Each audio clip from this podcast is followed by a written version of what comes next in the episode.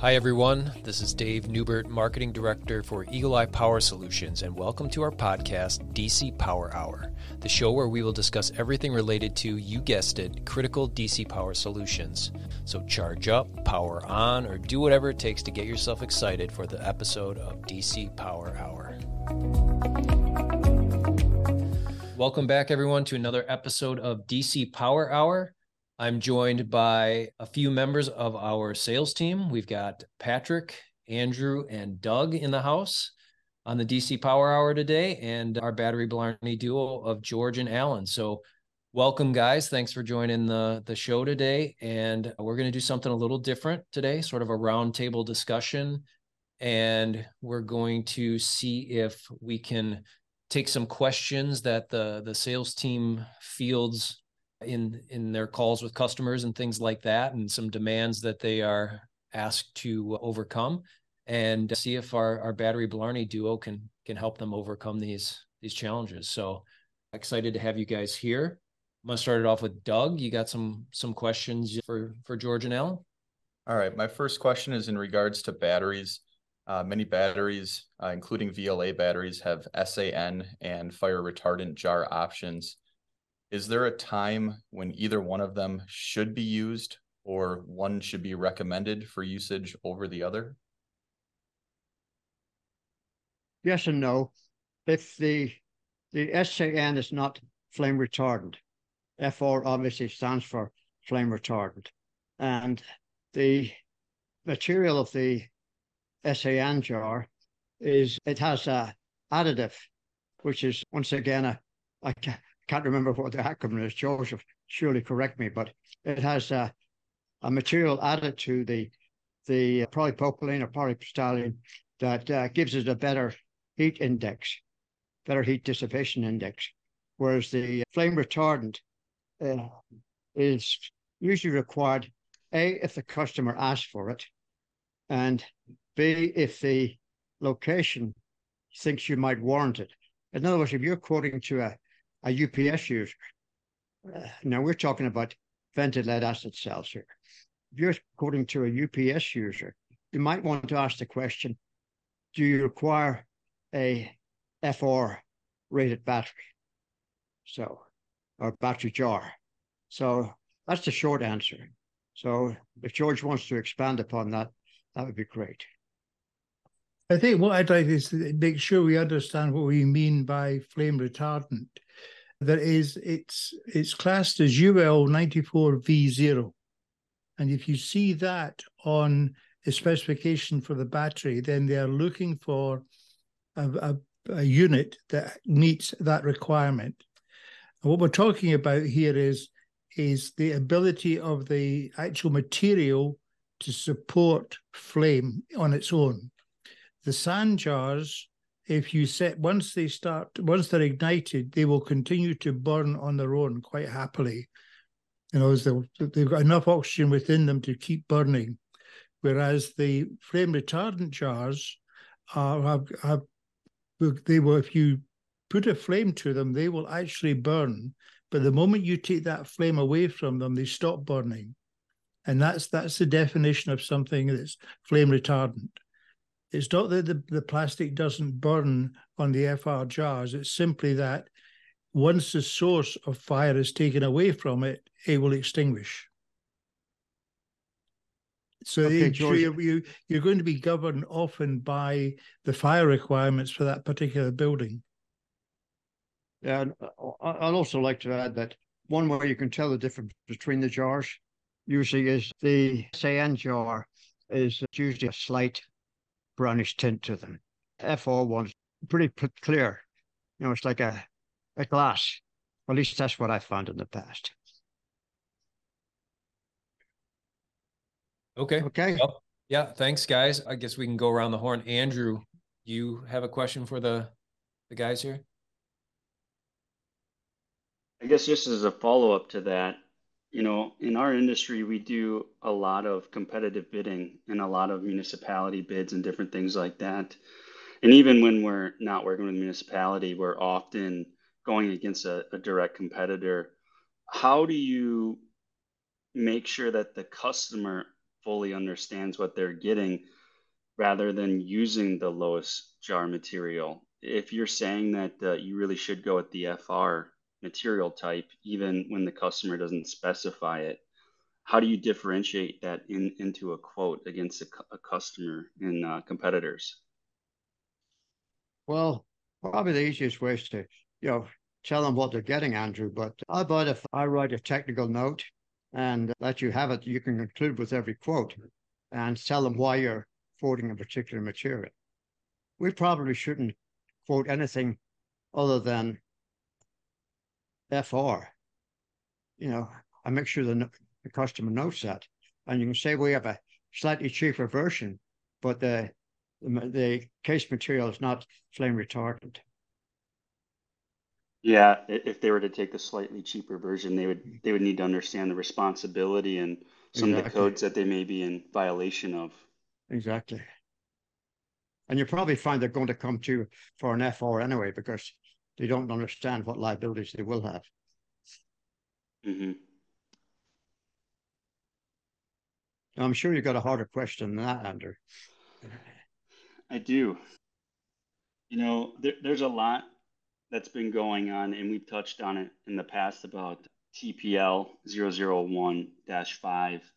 And and I've actually had quite a few customers that have said, hey, you know, one one route that we've decided to do on all of our primary sites is is we've actually decided to go with a, a redundant battery string in there.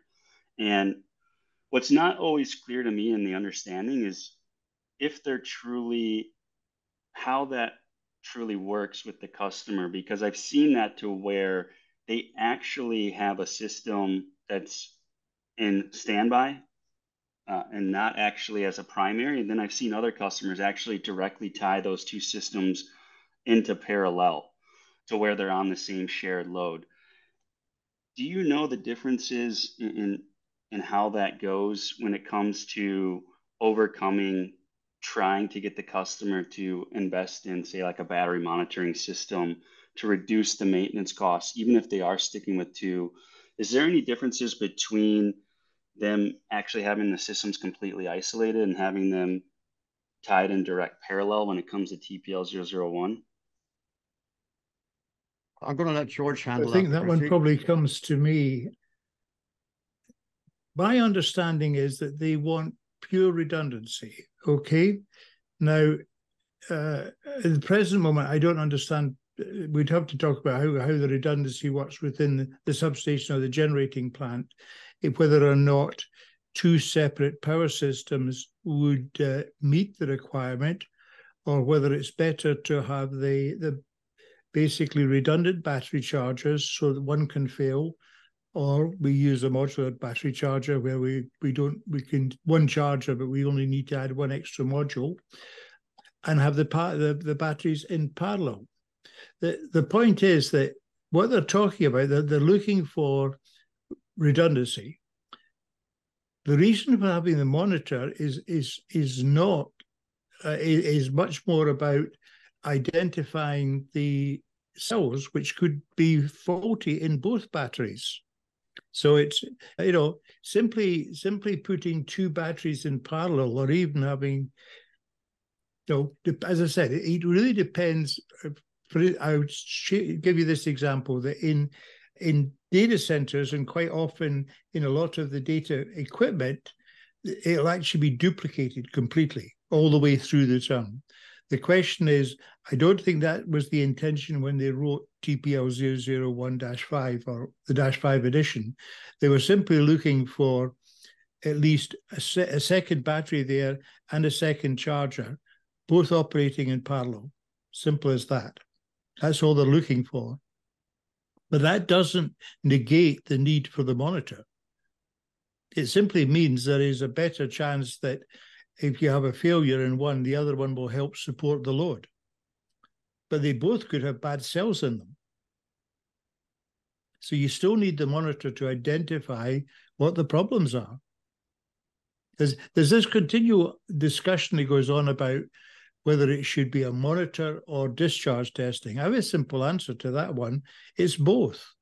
The monitor's job is to identify cells that are failing, And the, the discharge test, when you do it, is to identify the remaining capacity in the battery. It's two totally separate things. So no, you, you don't stop just because we a customer has put two batteries in does not mean to say you stop selling a monitor. George, yeah. I can't add, I can't add much to that, but you know, TPL 001 is kind of like PRC 005. It's written to confuse. And also, it's kind of, they're looking for a way out of having to do everything in the proper way. That's just my opinion. So if you want a truly redundant system, you do it like you do in telecom. You do it, you have even down to dual inputs for the chargers. So it's not enough to have redundant chargers. You should have separate feeds for the chargers. You know, an A feed and a B feed. That's just my opinion. Just a follow up kind of to the battery monitoring point. It's more of a morality question. If if you do sell the battery monitoring to a customer, what is the vendor's obligation to make sure that that customer actually installs or ties that system into their network and and SCADA systems in a way that actually makes them compliant versus not doing that? where does the, the battery monitoring system vendor fall in the responsibility of, of ensuring that? It's an interesting one, Andrew, because it's one that has challenged the battery monitoring industry since it started.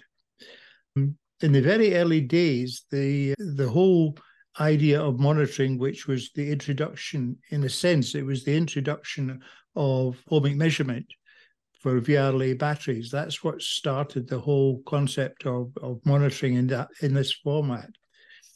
And the idea was then that simply was you were you were using the monitor to develop re- basically measuring parameters that you couldn't you could no longer visually or measure with a hydrometer. So it was a case of the, the job of the monitor was simply to provide data that a battery technician could analyze over the years, we have lost all the battery technicians. They, that that position does not exist in any company now, and it, you know you're perfectly correct. In, in my previous employment, I number of times I went out to a customer that had installed battery monitoring, and they had never connected it to anything, and the the only data I had on the unit was the last two weeks, because it kept overwriting the memory in those days. So I do believe that today we have, as a, a, as a company, we have a much greater obligation to uh, educate as part of the sales process. So we, we, you know, they're being asked to have something that they don't, they may not fully understand. So it's our job as part of the sales process to actually educate the customer in what is required and how to do it and how to analyze the data as well, because that's also a, a major challenge. As well, hmm. George, there's a, something else we run, run up against. I don't know if Andrew runs up against it or not, is that everything is going smoothly. You're installing the monitor, and then you realize you have to connect it to a network operations center or some form of central control. And then thing is, oh, that data is not going to leave this room, is it? So you know what I'm talking about, George. So you run into that problem as well. Well, you, you've you've hit the second part of it. Are the the new CIP requirements, the cybersecurity requirements, and that is a challenge because it depends how the monitor is connected. It depends how the the organization has set up their communications, whether or not they have the required secure networks in place. You know, it's everything is is a is a challenge. You know, I, I think you, have probably all seen those adverts going on all the time about the number of thousands, hundreds of thousands of positions for people that understand cybersecurity. We are short, unbelievably short of people that understand it. So you know, we as as as the vendor, I feel we have an element of responsibility at least to try and educate. Some customers may not want to listen, me some customers may not want to understand, but if we have gone through the process of at least giving them the education, you know, our, our liabilities are limited. The the whole reason in the early days why the uh, in, the insurance companies did not want the new battery monitoring companies to actually tell the customer whether the battery was bad because they were scared of the liability associated with that now. But I think there's two things here is we can rather than tell them it's bad, we can identify the potential for risk. And that is what you know that within the or most of the organizations now, risk is the is the thing. What is the element of risk of this failing? And you we can we can give them an indication of risk. It doesn't say it's going to. Uh, it might might last. It might not. You know that's the point. Does that help? Well, Andrew, it, it can make you look smart. Same same as Doug. They, you know, the fact that you bring this up with the customer whereas other vendors might not. So you can tell them to tread very carefully. And the other thing is that, you know, when it comes to the charger side of it, yeah, I, I was reading a data sheet a couple of weeks ago for one of our chargers, and it said right up front, made in the USA. So, you know, it's a kind of a selling point, but, you know, it's another selling point letting the customer know that you're looking out for them and the fact that you want to know is there a is there any specific requirements as to uh, bringing the monitor outside the the battery room or whatever. Mm. So what about Doug? Or or uh, yeah, Pat. What's the Pat? Pat you got a Pat, question? So sorry, Pat. For the duo here. Hey guys, yeah, I do.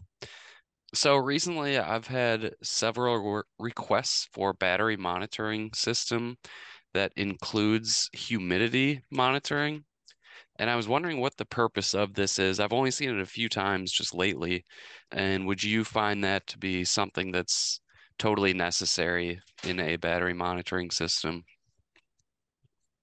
Well, I know it's important when it comes to to the battery because you know you don't want to get some, a condensation on the battery because it, it causes uh, short circuits and, and ground faults. But uh, uh, with respect to the monitor, I can't. Are, are you saying should be rated for a certain humidity uh, window? Is that what you're saying, Pat? I I'm I'm personally not 100 percent sure to be honest. Um, I am still looking into it a little bit, but yeah, it just includes a humidity monitor, and some of these I think both of these requests were overseas as well. So I don't know if it's area specific, but uh, humidity monitoring included with all the other, you know, parameters that it would measure. Well, having spent several years in the Middle East, both George and I can uh, relate to the humidity uh, problems. But I, I didn't, I wouldn't think it's a, a big deal to have a, if not already in there, to have a RH monitor on our monitor. Your thoughts, George? Yeah, that's that's the the purpose of um, having the ability to have external alarms put into the monitor. That's uh, you know that's that's one of the the we we have uh, the currently we have the ability to put two in, but neither of them are, are currently actually programmed for anything. So, you know, because they, they're there to be able to alarm from an external, any form of external alarm. So you could you could easily just provide a, a separate humidity monitor that could alarm at the level the customer is requiring, and then we can connect it to the monitor and register it as an alarm under uh, normal operating conditions. Does that answer your question, Pat? Yeah, I think it does. It's a good question. It's the first time it's been brought up, but humidity and condensation on a battery is a big deal, believe it or not. So, and I'm not surprised it's coming from overseas, unless it's from Florida. All right. Thanks. Next. Yeah, let's Next. go back around to Doug. I know he's got some more here, so let's have it.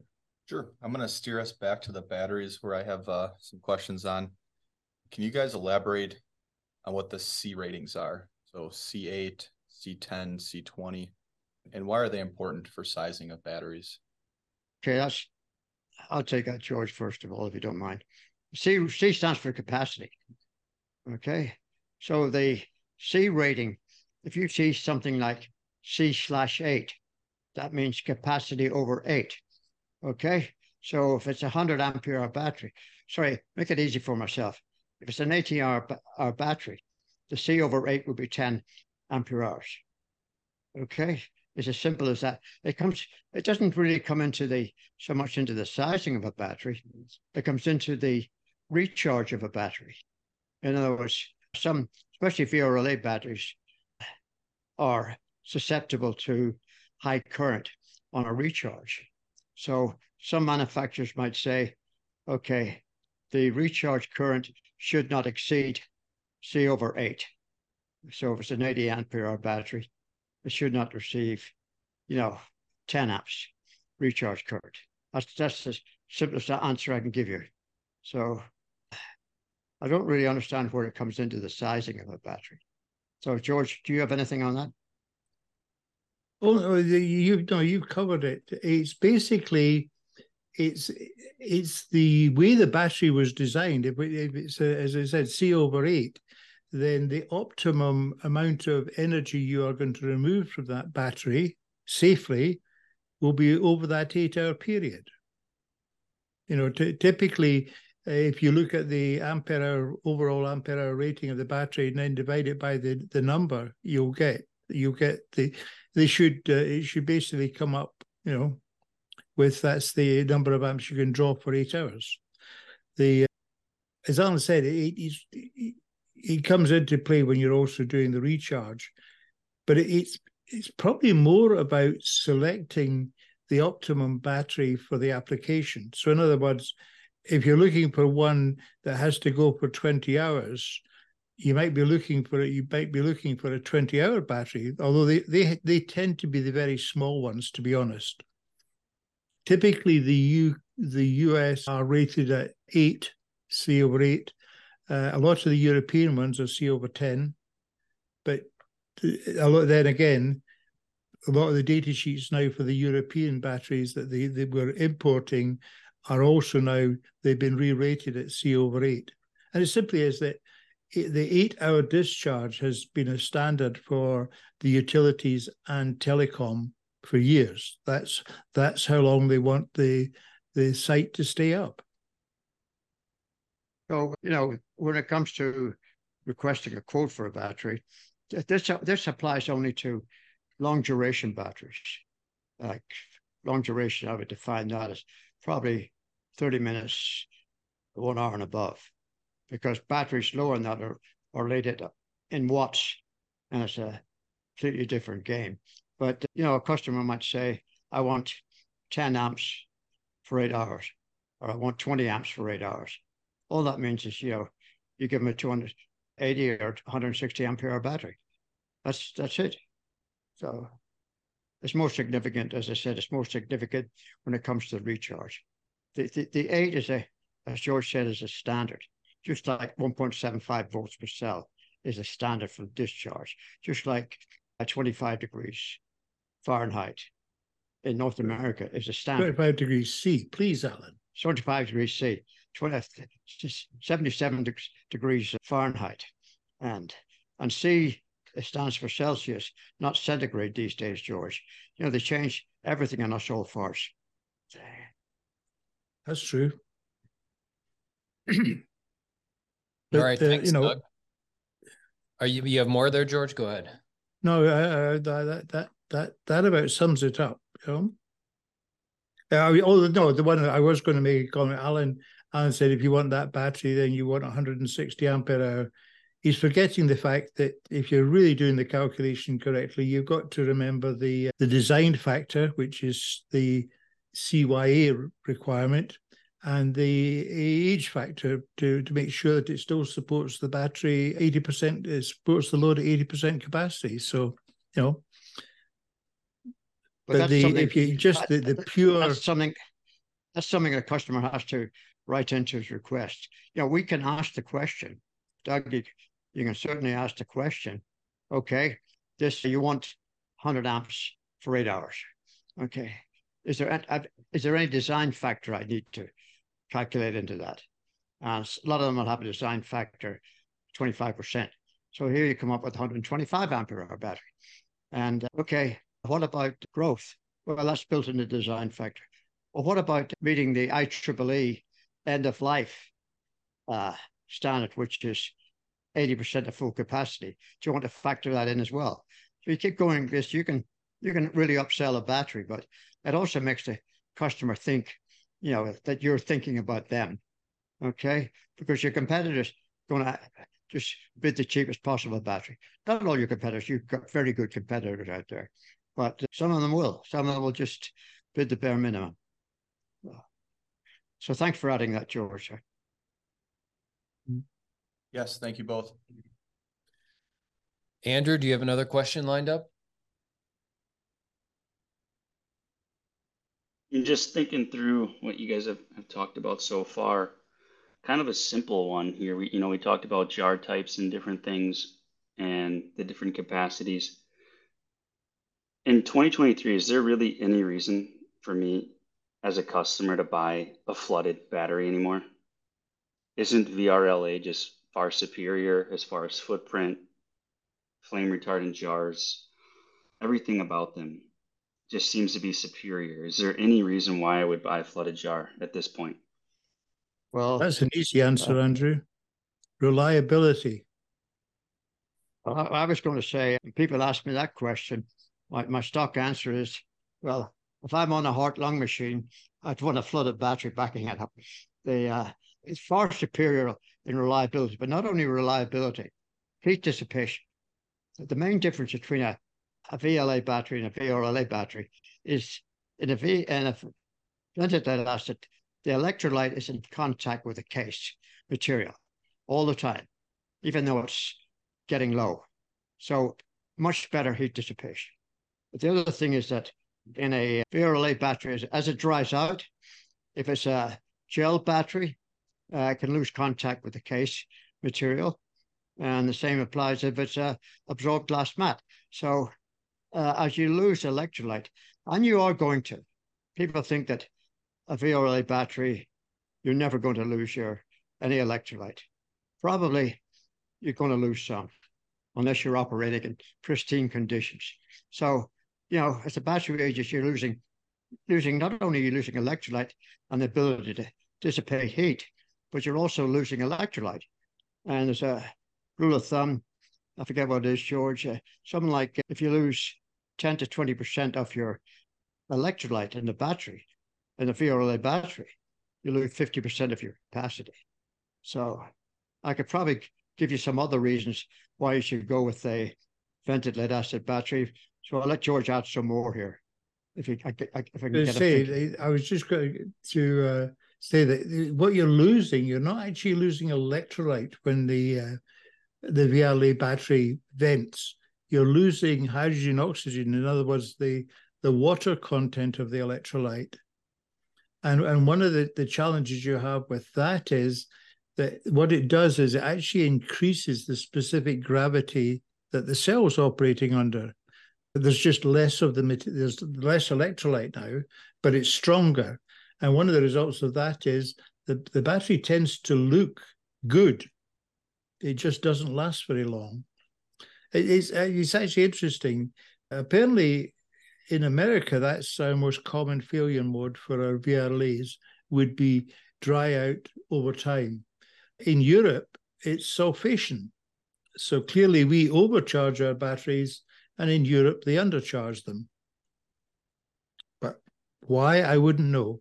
Well, so do you do you think there's a certain flooded, you know, you use the analogy that if you were hooked up on this machine, you'd want to flood it. Is there a specific chemistry? Because when I look at the market right now, I see the likes of Enersys, who has a big market share here in the US, and, and they're directly marketing their SBS XL line as a, a 100% replacement of OPZS batteries in the field.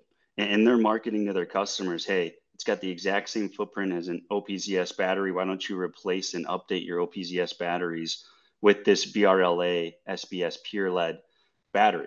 Is it, is it specifically OPZS batteries that are problematic for clients in the industry that they're they're looking to move them into VRLAs, or is there a specific reason why they're doing this? It's both, you know, it's a competitive thing out there. OPC batteries, typically one of the batteries of choice in Europe or outside North America. They are tubular and they're tried to have a longer life because of the shedding of the, and, and the pure lead mostly, shedding of the electrolyte, off the plate material uh, into, into the electrolyte. The other thing is that they, I'm not sure, sure the, the particular Enersys model, but a lot of you know things go around. At one time, the most reliable battery in the world was what we call a plant, planté cell. It was a pure lead plate, and uh, in the old days, Bellcore came along and Western Electric and decided, well, we need to do something else. So the thing they found was that they let's put a hardening agent into the lead because lead's very soft and pliable, and the badges were getting damaged just by moving them, transporting them. So they added antimony, and of course, antimony caused uh, it hardened the plates, but but it caused excessive gassing in the battery. So they looked at it again and decided to add calcium. Okay, well, you no longer had the excessive, excessive gassing, but you had a excessive plate growth because the calcium eventually expanded and caused this positive plate growth. And George's point about overcharging, the charging is purely dependent upon the specific gravity of the electrolyte. And I don't think it differs much between the chemistry of the battery, you know, the lead acid, the lead chemistry. So it, it's okay to replace one with the other. It depends who the vendor is. And uh, in my mind, vendor A, who you just mentioned, might be trying to take market share away from vendor B, who sells the tubular battery in, into this country. So, George, would you want to add to that? Yeah, I think I think you you're absolutely right. The the the, the thin plate lead is uh, because, as I said, we come back around. The, the Plantés had thick plate lead plates, uh, whereas these are thin plate lead. They're used in the VRLA form, and they are much much more reliable than any of the other VLA batteries. So if you're if you're trying to sell the customer on the fact that they no longer need to top up the, the cells on a regular basis, among other things, because that is one of the challenges uh, for some customers on a, on a labor element. So then the thin plate becomes a good choice, but it is considerably more expensive. That's the whole point. And there are, you know, there are actually VRLA uh, OPZs as well. The, the OPC, when we talk about it, so was an OPM or something. It's got another number. Anyway, the OP is simply the style of battery, which is tall and thin, whereas the American style batteries tend to be squat and fat. It's just the way they have been designed. And the other advantage of the OPZ, of the OP, the OP batteries, is that they take up less space. So, you know, this is all all part of the, the selling process. I, I will be honest with you. I think almost all the battery manufacturers now are offering their version of each one of these type of batteries. The the you know, uh, Enersys, I know, brings some of theirs in from Europe. Where, yeah, where they made the it challenge, plants in Europe. Yeah, and the challenge really is there then, Georgia. Which battery do you give the customer? Do you just keep the, the customer in the battery that they've they've been spec'd in for 30 years? or do you do you actually look through the different technologies with the client educate them on, on the differences there So, sometimes that's harder than than others. For example, a bid, you're kind of constrained by the nature of, of what a bidding process is. Um, but when we're in the field with the customer and we're, we're reviewing battery systems with them, we're doing site walks, and you see some of the conditions of these batteries in the field, you know, and, and you know just from looking at the batteries based on the condition, the corrosion, you know, the cracks, the swelling, right there in the field, you can tell that the customer that they're almost for sure a failed battery system if it were to go into load.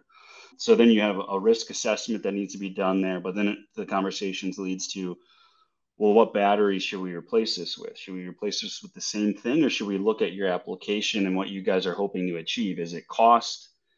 Is it time that you know in between changeouts? Is it maintenance? There, there's a lot of variables there that I think can be handled, but it, it, the battery manufacturers don't seem to make this any easier with every new marketing scheme and, and everything that they've come out with the market with that the applications seem to overlap quite a bit between their battery lines. You, you, uh, you're right, Andrew. You, but the, you're you're correct in the sense is that in the end we have to educate. One one of the challenges we have is that we have stopped educating people for about two generations of battery people, and as a result, we have a, a distinct lack of knowledge within all the industries as to the importance of the battery as part of the, the overall standby process and resiliency of the of the system. So it's you know education is a key part to it, and that's uh, I think that's where we can, as a company, because we we're focused on education as part of our selling process, that we can win.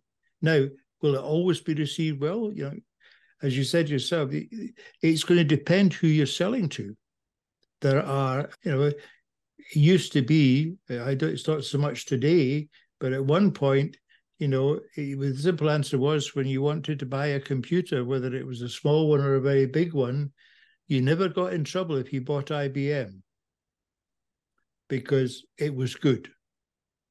Now, you know, in the end, people started to realize that other companies actually could build even better computers than IBM. But it took a long time, and it's exactly what you say. Is exactly the same thing, especially if you have people. I hate to say this, considering Allen and I's age, but a lot of the times when a, a person is heading towards retirement, they are simply going to go with what they know, and they're not going to take any risks, so they can quietly retire and not worry. Just as long as it fails at the same rate as it did for the last 30 years, they'll be absolutely fine. Yeah, the, the, you're, you're actually right, George. But something else you have to take into consideration is form and fit, you know, and, and warranty. Look at the warranties. The warranties are basically the same, I think. But with form and fit, if you go with a a different size and shape battery, you have two or three different problems. One, will it fit on the existing rack? You may not want to use the existing rack; it may be corroded. But you know, will it? Will you have to rewire the the positive negative takeoffs of the battery? Do you have any height restrictions? There's a lot of other things to be taken into consideration. But the with respect to the VRLA batteries, the big push at the moment is thin plate pure lead. Although some manufacturers are coming out with some tin additive to the so-called pure lead. So you thin plate pure lead tin. So I I, I don't know, but to, back to Aunt Andrew's original question, there, there's a lot of it depends. And uh, you know, the other thing you might want to take into consideration is, okay, these are 20-year life batteries, so-called 20-year life. I have seen plenty of VRL vented lead acid batteries that have exceeded that. I've never seen a VRLA battery never seen a VRLA battery that it has exceeded that. And so, you know, with equipment changing and advancing so quickly these days, you know, do you really need a 20 year life battery? Do you need it really? Because, you know, your equipment's only going to last seven or eight years until you change out to something else, which may be a lot less power and, and require a lot less power. So you don't really need that big battery. So there's a lot of things you need to consider. So anyway, once again, it's talk to the customer, see what he wants, make sure you know that you're looking into all the all the different options and not just trying to sell them a particular product. And the great thing about uh, Eagle Eye is that we're not specifically tied to one particular manufacturer manufacturer. So we can sell them what we think is best for them. Okay. Do you guys want to take time for one more? Do you guys have time? Yeah. Well, I, I, I see Doug's chafing at the bit there. So uh, why don't we give him a, the last one? All right. All right, so I've got to go back to batteries here and and sizing of batteries, and and this is kind of a, a multi-part question here.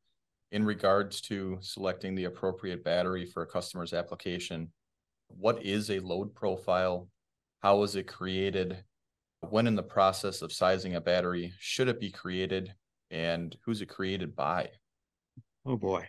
Okay, I'll handle the first part of it. The a load profile, it only applies to batteries that are not subject to a constant load. Now, typically, uh, UPS batteries, telecom batteries are sized to a pretty constant load. Some utility batteries, in they have to perform some different functions. So, when there's a power outage, the first thing it might have to do, battery might have to do, is open some circuit breakers start some pumps. So during the first minute, that battery is very busy. It's supplying a lot of power. Okay, once that once that is done, then you have a what they call a maintenance load. So it's just a load, uh, usually quite low for the period of time. Might just be a couple of amps, as opposed to you know three or four hundred amps for the first initial step load.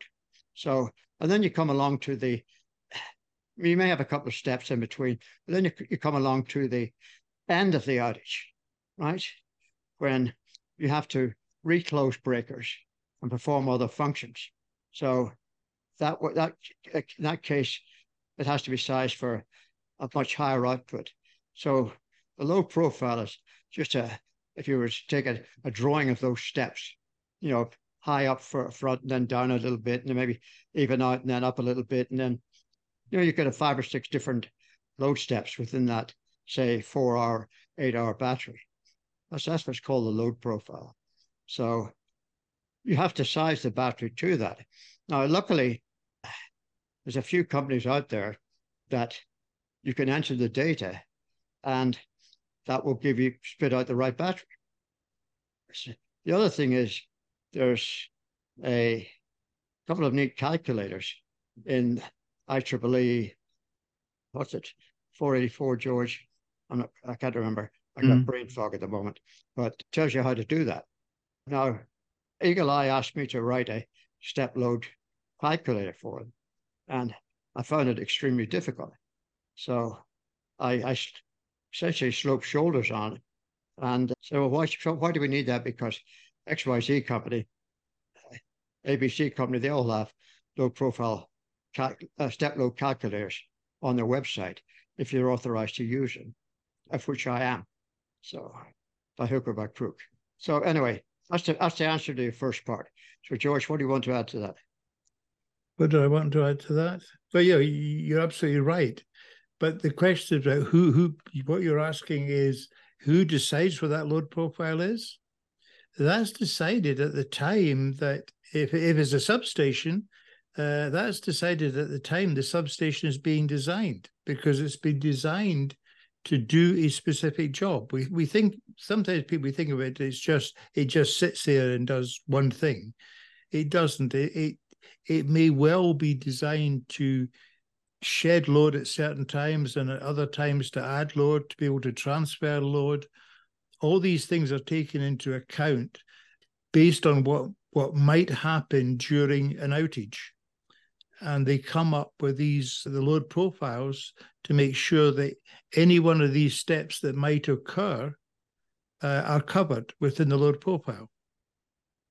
It's not to say that it will always do it, but they're, they're basically saying you have to. They, my favorite part of it is when you know Allen can quote the uh, 484. Yes, that's that's great. You go and do the calculator. Don't bother. It's an absolute pain to do manually.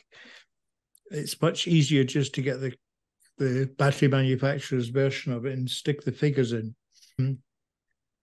But that's that that's the point. And the, the reason that one of the reasons why we can take it as being important a is for the sizing because the sizing is, is quite complicated to be able to handle that difference. Uh, but the other thing is that if you want to test the battery, you have to replicate that load profile. But unfortunately, as I've discovered in many cases, the customers actually don't know what the load profile is for any specific location. So yes, and it's what this will go back to one of your earlier questions about should you just apply the same battery that was there before in a substation? I might be tempted to do that if they if they don't know the load profile so that you can size a new battery to do the job, then going with the original one that was installed there should have been sized based on the original load profile by the people building the substation. It's just George, George, I can almost guarantee you that that if it's a older substation, older facility, that if you say to the engineer in charge, "What's the load profile?" he will not have any clue. No. So, so once again, unless it's recorded somewhere, and a lot of these load profiles are swags, you know, swinging wild ass guesses. So you know, the original originally. So, you know, who knows the battery could have. Yes, that's a very technical term. You have to have a at least a double E to be able to say that. So anyway, the you know a lot of times everything, say something was sized on on breakers, right? Well, we know breakers are oversized anyway, and uh, so who knows if it's accurate? So stick with what what's there. You know, that's a very that's a very good opt out, George. I know you're good at this, but that's a very good opt out. Thank you. Thank you both. No, no, no comeback, no comeback from George. Do we have time? I'm, I'm Left, keeping very left him speechless. Yep. Do, do we have time for another question? I'm quite enjoying this. Get another Well, one always- in. We can always do a part two also if you guys want to. Okay. Well, I'd like to get some, of- like to some of the other other sales guys involved.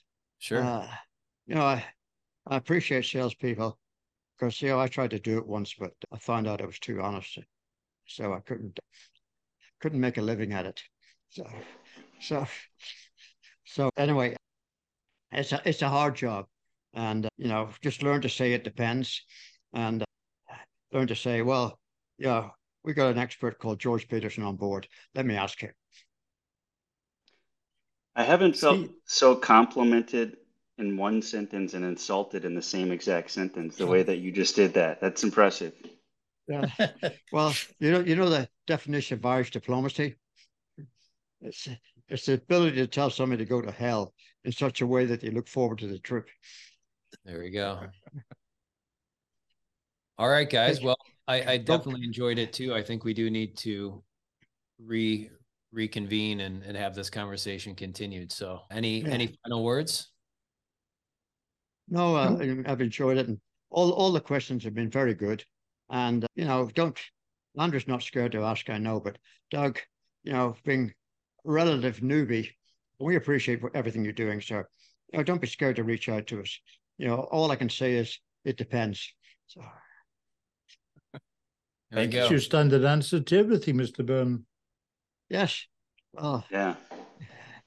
so, Awesome. All right. Well, thanks a lot, guys. Really appreciate the conversation and look forward to doing it again. We hope you can join us next time. And in the meantime, if you have any questions for the Battery Blarney Duo or anything else you want us to discuss in next week's episode, please email us at info at eepowersolutions.com. Thanks again for listening. Talk to you then.